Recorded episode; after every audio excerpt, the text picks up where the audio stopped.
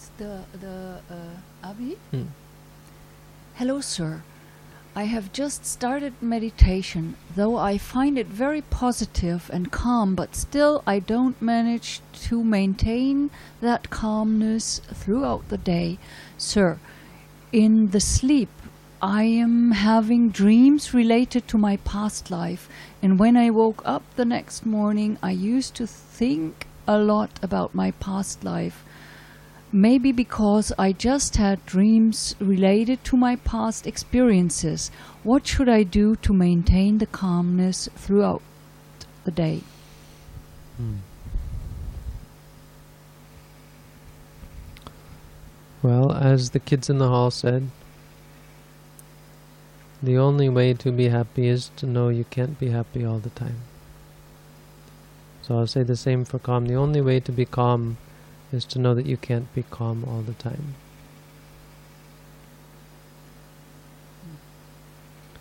It's impermanent.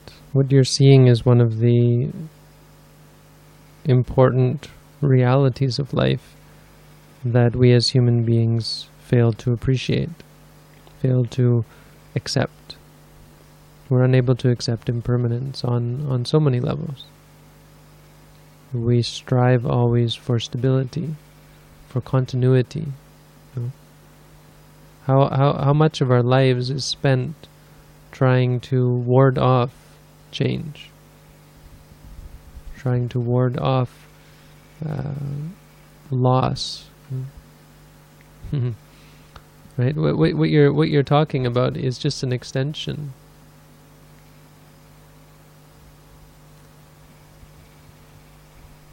Of, of of this idea of loss. When a person um, clings to their possessions, you know, you cling to your house or your car, and then your car gets stolen, or your house burns down. You know, we, we guard so much against loss. So really what you're saying is not categorically different. And this is something important to realize. This fear or this aversion to losing even a state of calm, this is an attachment. This is an inability to accept the reality of the situation. And that's partiality. And so in that sense, that's what's stopping you from being calm.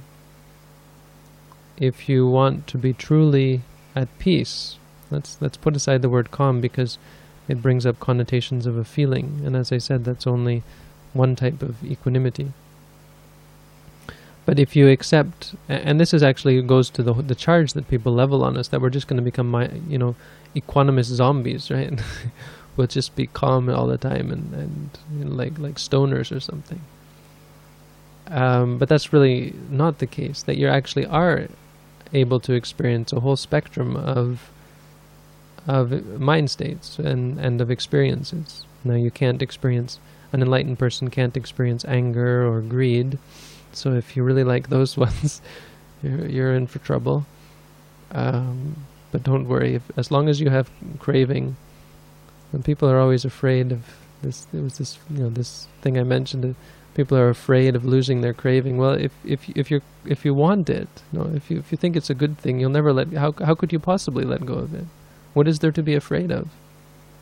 You can't just, oops, suddenly I lost my, I didn't mean to let that go. You know, I, well, I still wanted that one. It's not like that.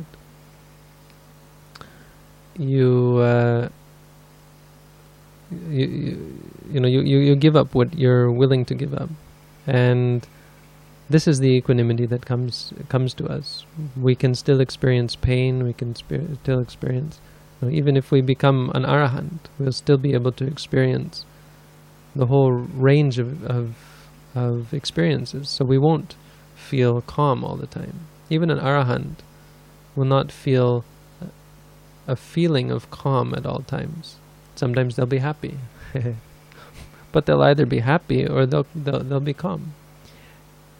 And even that calm may not feel calm at times, because the, the mind can still be active and there can still be thought in the mind. No? So it may not be perceived as a state of calm, but it will be a state of equanimity, and the, the, the feeling will be one of equanimity. But what is important is not the state of calm that you experience. What's important is your staying calm, even when the calm disappears. Can you do that? When the calm is gone, are you still calm? Because it's on a different level. You know? Are you are you judging the experience that you have now when you're not calm? No.